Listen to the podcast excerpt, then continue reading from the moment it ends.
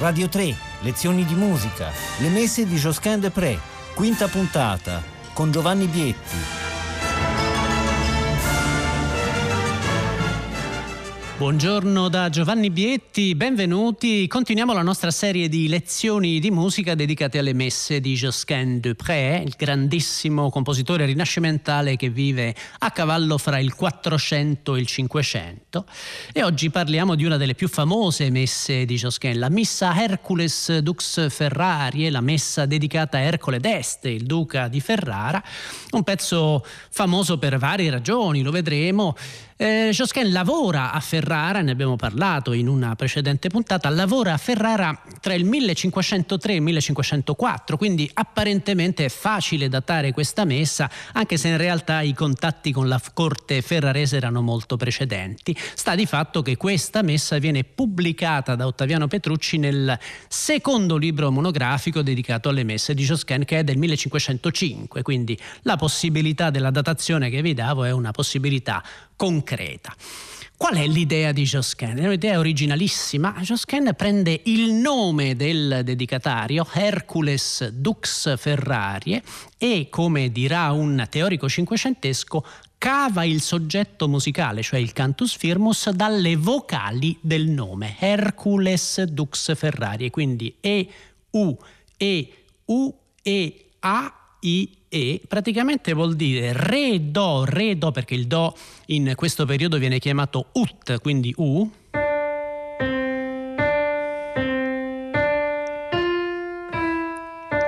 re, ut, re, ut, re, fa, mi, re, Hercules Dux Ferrariae. Questa è la tecnica usata da Josquin, è una tecnica che nel corso del Cinquecento sarà utilizzata da molti altri compositori, ma i contemporanei in qualche modo ne attribuivano l'invenzione a Josquin proprio con questa messa, l'idea di cavare il soggetto dalle vocali. A questo punto devo raccontarvi un aneddoto che trovo troppo gustoso per tralasciarlo, perché Ercole d'Este, che era un, uno dei grandi mecenati del periodo della fine del Quattrocento, dell'inizio del Cinquecento, cerca a lungo di assumere Josquin Desprez come eh, maestro della sua cappella ducale. Manda in, oggi diremmo, un cacciatore di teste, un cacciatore di talenti che si chiamava Gian de Artigianova, il quale indaga presso Josquin e presso altri compositori fiamminghi. Per la verità, questo mediatore consiglia non di assumere Josquin, ma di assumere Isaac, un altro Heinrich Isaac, un altro grande compositore di questa generazione. Perché?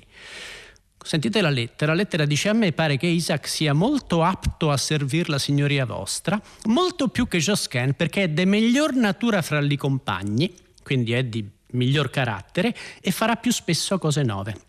Attenzione, vero è che Josquin compone meglio, quindi riconosce la superiorità di Josquin, ma fa quando gli piace, non quando l'uomo vuole, ossia lui lavora quando crede, quando si sente ispirato, assolutamente non a comando. Quindi in qualche modo raccomanda quest'altro musicista, che è un eccezionale musicista, Isaac, che però è più disciplinato, ha un carattere migliore, e in più naturalmente gli aspetti economici, dice, perché Josquin domanda duecento ducati di provvisione e Isaac starà per centoventi.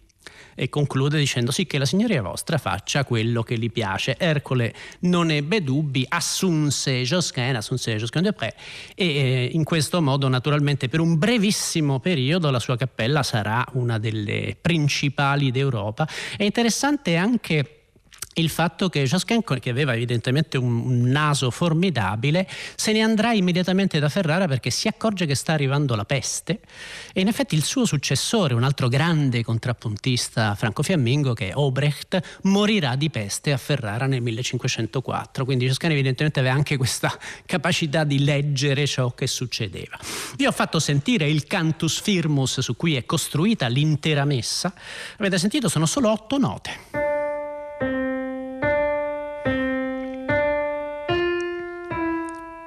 Senza dubbio il più breve dei cantus firmus di cui abbiamo parlato fino a questo momento. E in effetti questa messa, da un certo punto di vista, si può considerare una messa non tanto su cantus firmus, ma su un ostinato su un tema che viene molto breve, che viene continuamente ripetuto. Viene ripetuto un certo numero di volte nel corso dell'intera messa. Vi devo dire che Josquin lo presenta tre volte. Lo fa sentire in questo tono.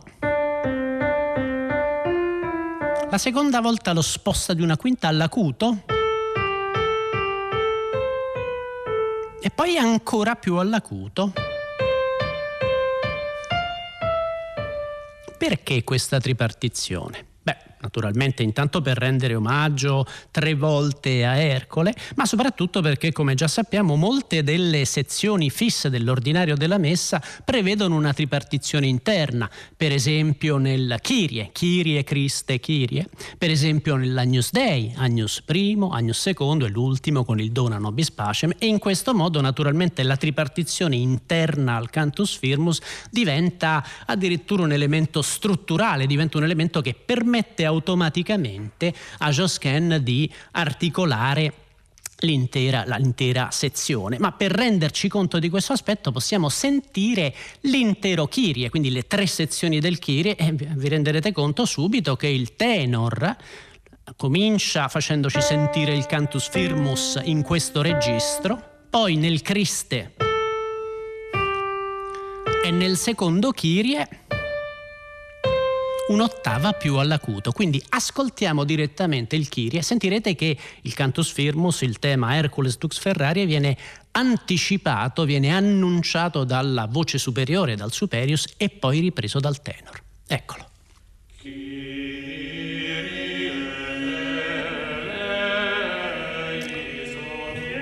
Seguite questa voce, il Cantus Firmus in note lunghe. Fa, mi, re, e adesso il Cantus Firmus nel tenor.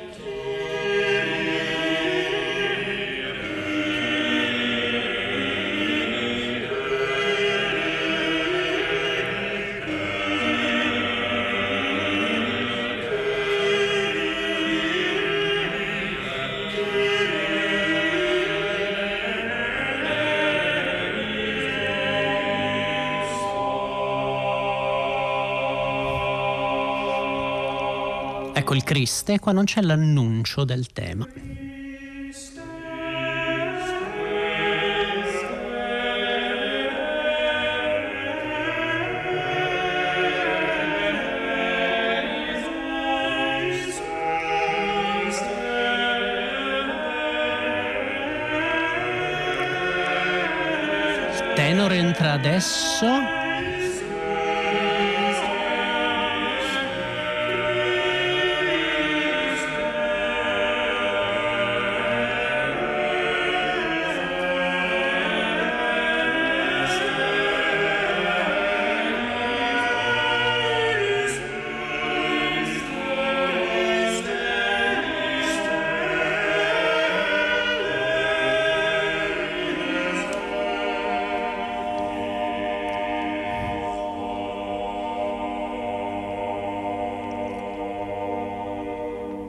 E il secondo Kyrie, eccolo.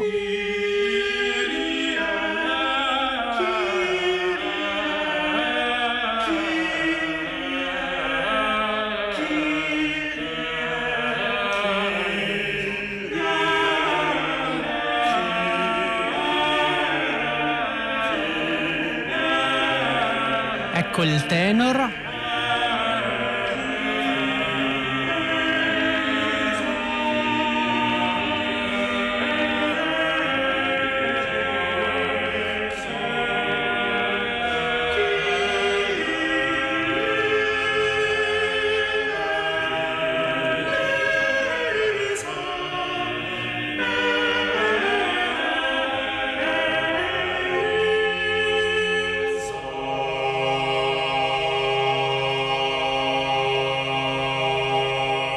Sentite il perfetto perfetto equilibrio di questa forma. L'idea di ripetere tre volte il cantus firmus ad altezze differenti, quindi con questo moto ascendente, diciamo, che diventa funzionale, lo vedremo nel corso della messa, permette anche di strutturare attraverso il cantus firmus la tripartizione del testo liturgico. Un altro aspetto interessante che avete sicuramente colto è il fatto che, per esempio, questo ultimo Kyrie, il secondo Kyrie, è organizzato attraverso dei piccoli ostinati nelle voci libere.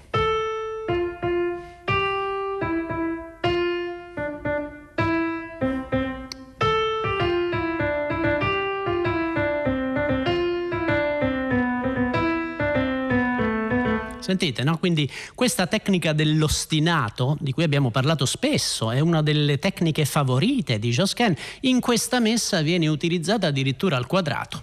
Il cantus firmus è un ostinato perché sono solo otto note che vengono continuamente ripetute, e molto spesso le altre voci, le voci libere, lavorano ugualmente in ostinato. Ora, questa struttura del cantus firmus, che viene ripetuto tre volte, poi e infine,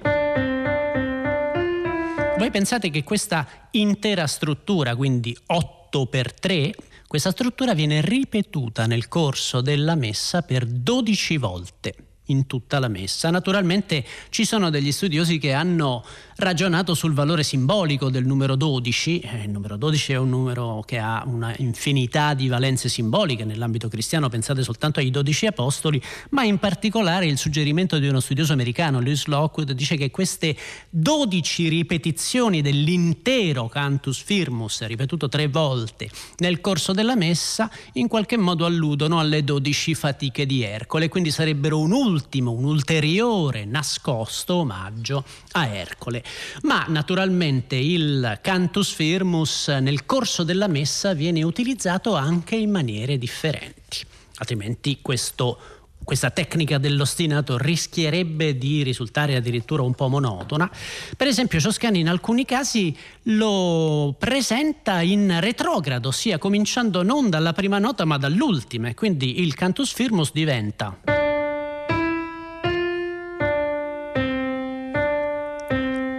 invece di diventa è chiaro, questa tecnica si chiama il retrogrado. Naturalmente in questi casi, come succede per esempio nella sezione conclusiva del credo, eh, il, il tema comincia all'ottava più acuta, si sposta in basso e infine. Quindi il percorso non è più ascendente ma discendente, e questa idea spaziale Josquin la usa nel credo in maniera straordinaria. Perché? Perché l'ultimissima sezione, che guarda caso è et expecto resurrectionem mortuorum, aspetto la resurrezione dei morti, quindi questa idea di, di rinascita, questa idea di, di qualcosa che sale, che risorge, viene eh, realizzata da Josquin attraverso un artificio straordinario. Il cantus firmus torna nella, eh, nell'ordine originario, quindi diciamo eh, non è più retrogrado, e viene diminuito, si è accelerato, non ci sono più le pause, quindi praticamente noi sentiremo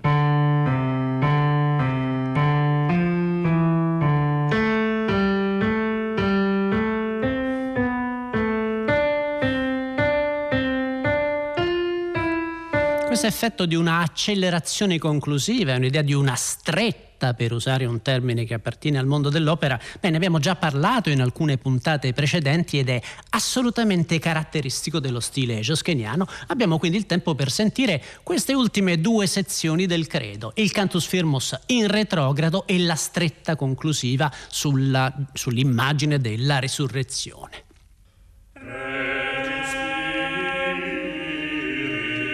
Seguite le note lunghe.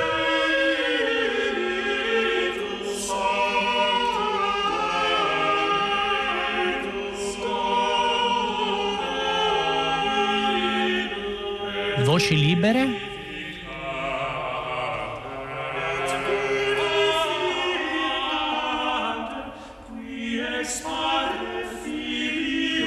Seconda frase del cantus firmus, eccola.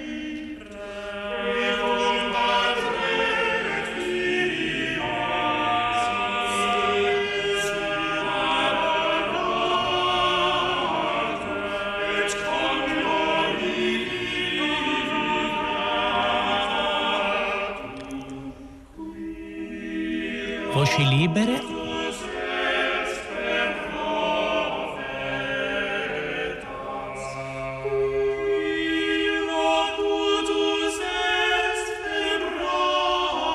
terza frase al grave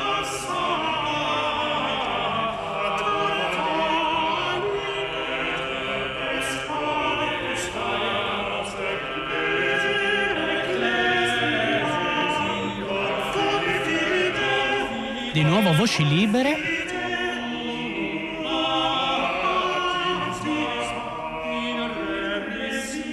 remissionem pectatorum et expecto, ecco il basso, scusate il c'è cantosfermo.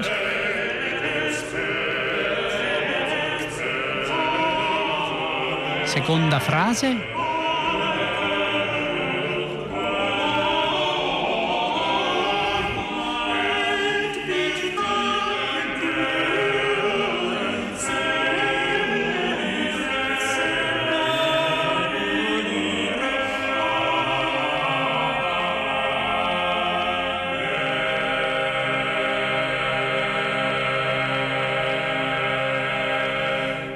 credo che fosse molto evidente questa accelerazione conclusiva, questa idea tipica di Josquin e in particolare nel credo di costruire l'ultima sezione su un senso di accelerazione, su una, in qualche modo, una concitazione maggiore, un senso più trionfale nell'immagine appunto della risurrezione. Un aspetto singolare che appartiene proprio a questa specifica messa è il fatto che lo stesso identico effetto viene ripetuto, sfruttato nuovamente da Josquin in un'altra sezione della messa che è l'osanna. L'osanna, quindi siamo all'interno del Sanctus e l'osanna per definizione è un momento particolarmente giubilante. Osanna nell'alto dei cieli, è proprio una, una esclamazione di giubilo letteralmente, e Josquin la realizza attraverso una ulteriore accelerazione, quindi è come se la fine del credo si collegasse idealmente a questo osanna che adesso ascoltiamo. Teniamo sempre presente naturalmente che i diversi movimenti della messa venivano eseguiti separatamente perché c'era la celebrazione fra un brano e l'altro, ma il, la continuità era data appunto normalmente dal tono e dalla presenza del cantus firmus. Impossibile che un ascoltatore non si rendesse conto di questa relazione fra i due movimenti. Sentite questo osanna, che comincia ovviamente con un gesto, con questo gesto ascendente, proprio questo osanna, un gesto alleluiatico letteralmente. Sentite l'effetto.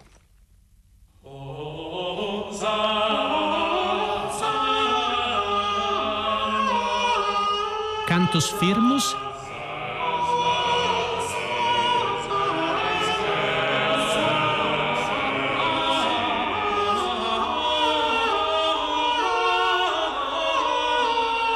Seconda frase.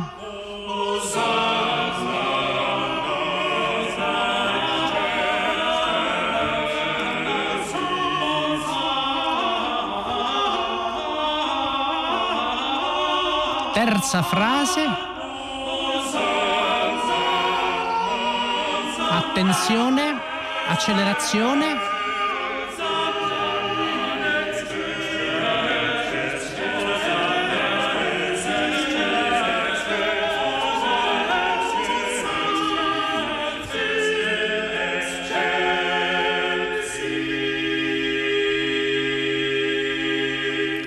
Avete sentito l'effetto di accelerazione veramente entusiasmante, devo dire, quasi teatrale come idea. E tenete presente anche un altro aspetto, che nella partitura stampata da Petrucci, sotto il cantus firmus, non è indicato il testo liturgico, quindi è possibile che addirittura Josquin pensava che si potesse cantare Hercules Dux Ferrariae, e quindi queste accelerazioni sono una ripetizione giubilante, in qualche modo, sempre più intensa del nome del destinatario, quindi un omaggio particolarmente raffinato. In altre sezioni della messa Josquin per esempio riprende, sfrutta nuovamente a livello strutturale la tripartizione del testo. È il caso del Benedictus. Il Benedictus divide in tre parti il testo. Benedictus, qui venit, in nomine Domini. Sono tre sezioni diverse che sfruttano le tre diverse enunciazioni del cantus firmus. Ascoltiamolo.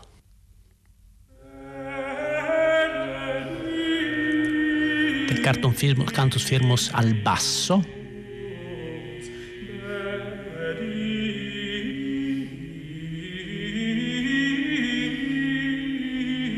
qui venit e il cantus firmus più in alto,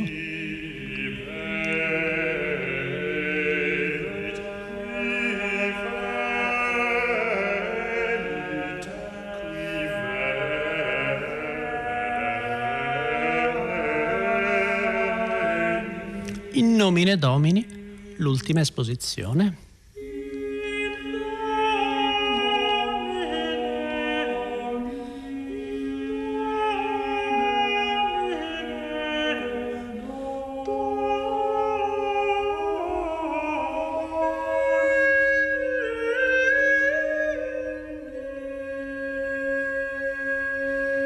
Tutte e tre le parti del Benedictus sono a due sole voci, quindi con questa nudità che mette assolutamente in evidenza la struttura del cantus firmus e anche appunto la tripartizione ricercata appositamente del testo. Ma come succede in quasi tutte le messe di Josquin, la sezione davvero culminante, la più complessa e in qualche modo anche la più straordinaria è l'ultima, l'Agnus Dei. La tripartizione non viene tanto sfruttata nell'uso del cantus firmus quanto viene sfruttata per ricercare scritture completamente diverse. Il primo Agnus usa nuovamente il cantus firmus in retrogrado.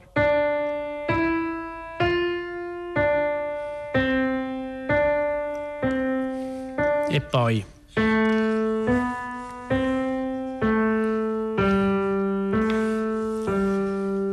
eccetera. Il secondo Agnus è un tour de force, è un pezzo di bravura. Il cantus firmus non è utilizzato e questo è un canone a tre voci fra il superius, l'altus e il tenor, ma il tenor non canta la, eh, la melodia di base, non canta il, il tema Hercules, ed è un canone a tre voci con la particolarità che due voci sono all'ottava e la terza voce invece è alla quinta.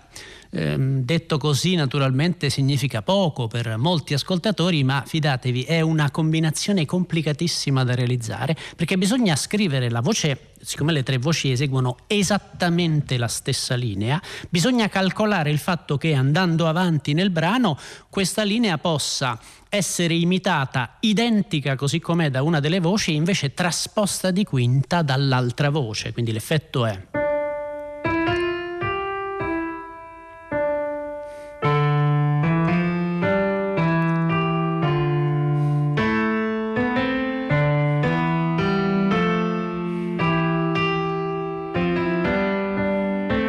Avete sentito probabilmente l'ingresso delle tre voci. La seconda è... è solo che su questa seconda parte deve andar bene anche. Capite il livello di complessità che il compositore deve calcolare? E poi c'è l'ultimo Agnus, il più complesso brano della messa basato sul cantus firmus, in cui le voci diventano sei, con uno di questi effetti spaziali e celestiali per cui Josquin è giustamente celebre. Penso che abbiamo più o meno il tempo per sentire interamente il secondo Agnus, questo straordinario canone a tre voci, e poi il terzo, questa espansione delle sei voci che in qualche modo rendono il massimo omaggio, il più rilassato, il più spazioso, il più monumentale e maestoso a Ercole Dux d'Este, con cui finisce questa meravigliosa messa. Penso di avere anche il tempo di salutarvi al termine dell'ascolto, intanto secondo e terzo Agnus Dei. Prima voce, seconda all'ottava, voce alla quinta,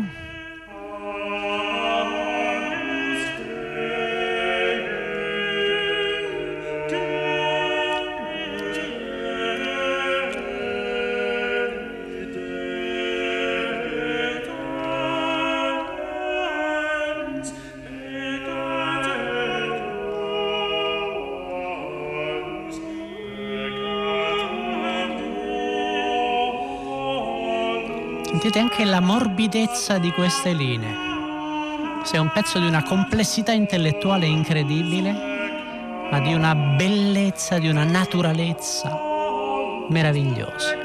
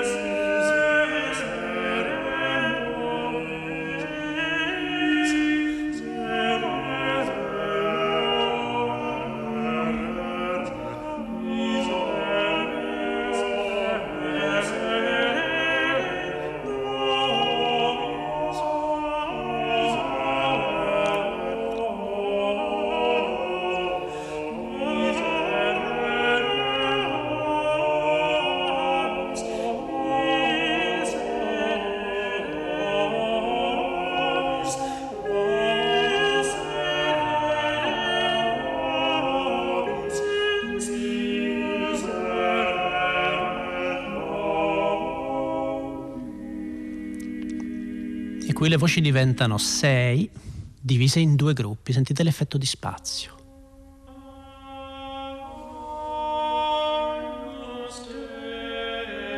Ci sono solo tre voci.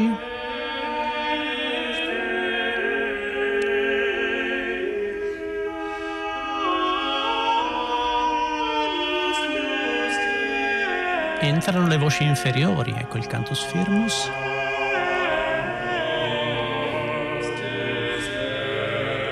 Tutto si sposta verso il grave.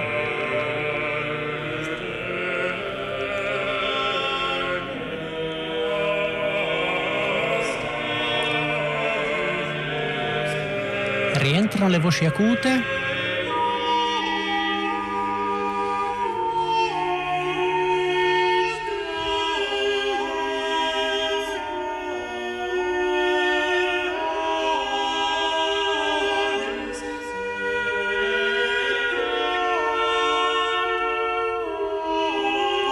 Voci gravi.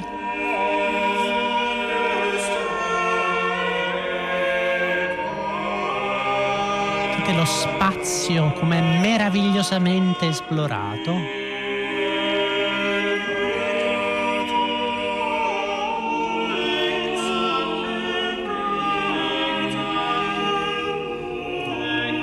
Questi ostinati.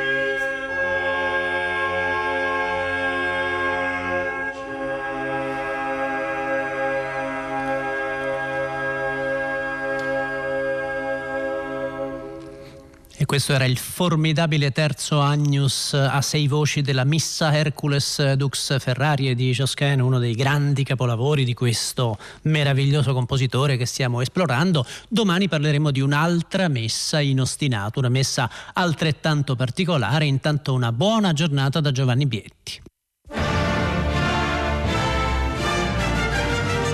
Radio tre, lezioni di musica, a cura di Paola Damiani. Potete ascoltare tutte le lezioni di musica dal sito di Radio tre e scaricarle con l'app RaiPlay Radio.